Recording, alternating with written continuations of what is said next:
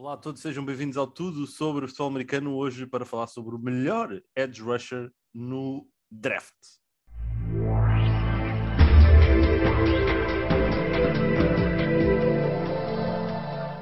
É verdade, estamos aqui a cerca de 15 dias, sensivelmente, do draft da NFL e um draft repleto de talento. Já falámos um pouco sobre o quarterback, já falámos um bocadinho sobre alguns jogadores, algumas das coisas que poderemos ter daqui para a frente, mas ainda não falámos dos principais uh, edge rushers deste ano. E o Pedro Fernandes junta-se a mim para falar um pouco sobre este tema. Ele certamente terá aqui o seu favorito, mas há muitos e bons nomes para essa posição esta, um, neste, neste ano, Pedro. Sim, é, é, um draft que nesta posição que é premium na NFL tem talento e tem profundidade, por isso é uma das melhores do, do, uh, do, da classe deste ano. Não me admirava que tivéssemos uh, quatro edge rushers a sair no top, no top 10, entre o Travane Walker, o Hutchinson, o Thibodeau e o Jermaine Johnson, uh, que saíssem os quatro no top 10, por isso logo aí temos o talento onde, e podemos ainda ter mais dois ou três assim no primeiro round e ter um segundo round com jogadores que talvez em outros anos uh, iam cair no primeiro round. Por isso temos muito talento nessa posição. Uh, eu vou começar já a dizer o meu favorito, que é o Kevin Thibodeau. Uh, não, estás, que... não estás para invenções, não é? Não, acho que não. Acho que, uh, acho que há muito, e isso até pode ir para as equipas, mas eu acho que há muito poder dos mídia a mandar o, o, o Thibodeau para baixo nos, no que toca a, a notícias e rumores e tudo. Uh, e mesmo dentro das equipas, teoricamente ele não é o favorito, mas para mim vai ser ele que vai acabar por ser o melhor desta classe. A começar no primeiro passo que ele tem, que é top 3 na NFL a partir do momento que ele entra. É, parece o Von Miller quando saiu, o primeiro passo dele era, é ridículo. Tá, obriga logo um, um offensive tackle a uma movimentação diferente do que os outros. E por isso uh, só aí começa logo bem a sua, o seu ataque ao quarterback, mas depois tem força, tem velocidade, pode melhorar um pouco o seu uso de mãos e ser mais técnico. E quando isso acontecer, acho que vai conseguir desbloquear bem o seu potencial. Mas por agora, quase que fisicamente consegue ganhar aos, aos offensive tackles. Sim, olha, eu tenho aqui alguns nomes que eu gosto particularmente. Eu, eu tenho muita dificuldade em escolher um, admito. Um, eu gosto muito do Kevin Thibodeau. E desculpa, eu vou sempre dizer o nome dele desta eu maneira, está bem? Eu sei. Thibodeau.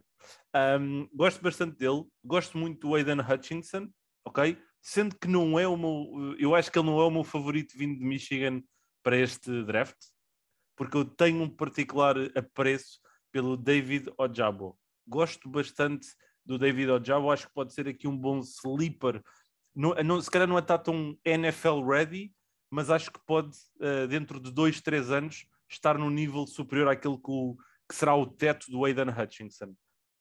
Sim, só, só para dizer, para quem possa não saber, que o Ojabo lesionou-se no Pro Day uh, e por isso é possível que falhe o início da, da época e isso é uma questão relevante porque ele era jogador de visto como primeiro round por causa desse potencial que tu falas uh, e agora acredito que acabe por cair para o segundo round por causa da lesão não deixa de ser um jogador com talento de primeiro e potencial de primeiro, especialmente potencial. Por isso é possível que nós vejamos nos 20 e muitos 30, mas não era uh, o sítio onde ele se calhar poderia cair se não tivesse tido lesão.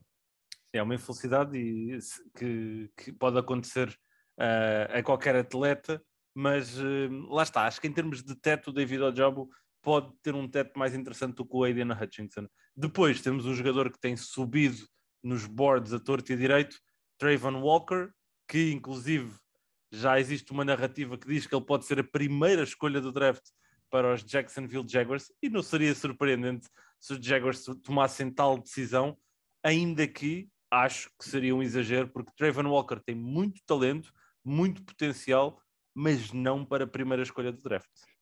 Eu, eu, eu escolher o Trayvon Walker no top 10 é por teres ter muita confiança que, tua, que, o teu treinador de linhas defensivas vai conseguir evoluir o, o jogador.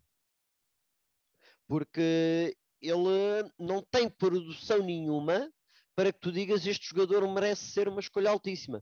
O único jogador que se pode comparar com ele a nível de não tem produção nenhuma, mas pode ter um grande potencial, ou, ou melhor, o único jogador na NFL que veio para a NFL com a quantidade de produção que ele tem e conseguiu explodir foi o Daniel Hunter. É o único. Portanto, sem ser o Daniel Hunter, não houve mais ninguém que apenas com a capacidade atlética de repente tenha virado um grande jogador na NFL. Por isso é muito arriscado ir buscar o Travon Walker. Uh, espero que os Jags não o façam porque é uma má escolha. Espero que os Lions não o façam porque para mim é uma má escolha. E acho que vai estar a, a, pedir muito de um jogador que nem teve uma posição fixa na, em college para entrar na NFL assim de repente e ser, e ser uma estrela. É verdade. E depois o outro jogador que também já mencionaste aqui no início, Jermaine Johnson, the second, jogador de Florida State, é o outro jogador com bastante talento, uh, que também é perspectivado que provavelmente vai na primeira, uh, na primeira ronda do, do draft. Uh, e é também um projeto, não é? Não é um jogador que está desde já preparado para chegar e ter impacto imediato. Sim, ele, ele estava em Georgia e eh, curiosamente saiu para ter mais espaço e apareceu em Florida State a um bom nível. Acho que aí está, é um jogador com uma carreira ascendente e se fores a julgar pela continuidade dessa carreira ascendente, é um jogador que pode evoluir bastante, sim. Uh, mas aí está, é mais um que está a falar de que vai no top 10 e a mim custa-me buscá-lo no top 10, a não ser que tenha 100% de certeza que o meu coordenador vai desenvolver jogadores. E a realidade é que nem todos os coordenadores desenvolvem jogadores e por isso é preciso ter muita atenção em quem se tem no plantel para poder construir à volta destes meninos, basicamente. Sim, verdade. Outros nomes para mencionar para ficarem aqui, porque também, obviamente, estamos curiosos para perceber se são na primeira ronda, se não vão, o que é que vai representar, é George Karlaftis, Arnold Ebiketti de Penn State, uh, um jogador que, depois de termos tido uh, Micah Parsons a vir de Penn State, quem sabe não existe aqui. Se bem que o Micah Parsons é, uma, é, é um, é um diamante. O Micah Parsons jogou da FOE. É verdade, o da FOE também, também, também acabou por vir de, de Penn State, mas no seguimento desse bom sucesso, vá, vamos lá ver se não teremos o mesmo a acontecer este, este ano. Depois temos aqui outros nomes: Drake Jackson, Cameron Thomas, uh, Nick Bonito, jogadores que uh, vamos ver, já estamos a falar aqui de jogadores que para a segunda ronda, mas com também bastante, uh, bastante potencial.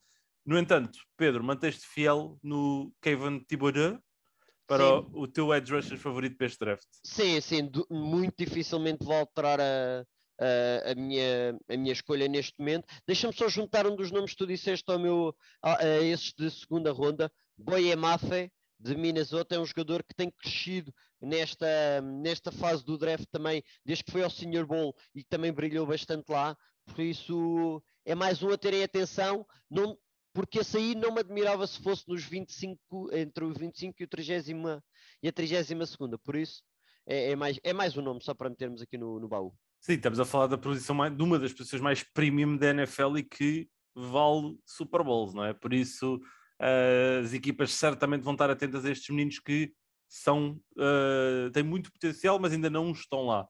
Uhum. Pedro, dizias Kevon Thibodeau, uh, desculpa, Thibodeau, uh, eu também vou manter, eu acho que se tivesse que escolher um hoje, seria ele e não acredito que vá mudar, sendo que estou muito indeciso, como disse, não tenho aqui um claro favorito neste grupo de, de, de edge rushers, mas pegando no Kevin Thibodeau, onde é que tu achas que ele vai acabar?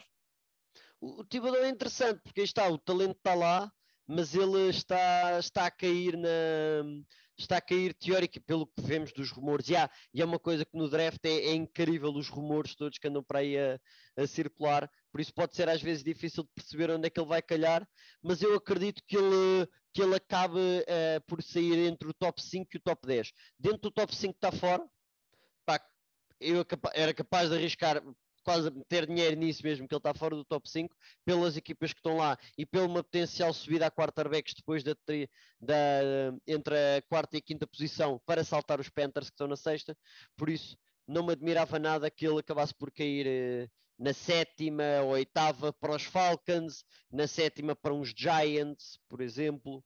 Uh, por aí eu acredito que seja mais uh, o teto dele do que propriamente um top 3 ou um top 1 que já chegou a ser falado. Neste momento acredito que seja mais frio.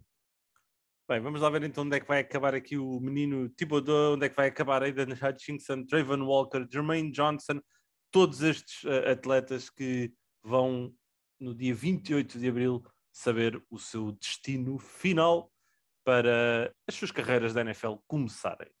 Obrigado a todos aqui pela vossa companhia, mais um episódio do Tudo Sobre Americano. Voltamos amanhã com mais conteúdo. Até lá, um grande abraço e até breve.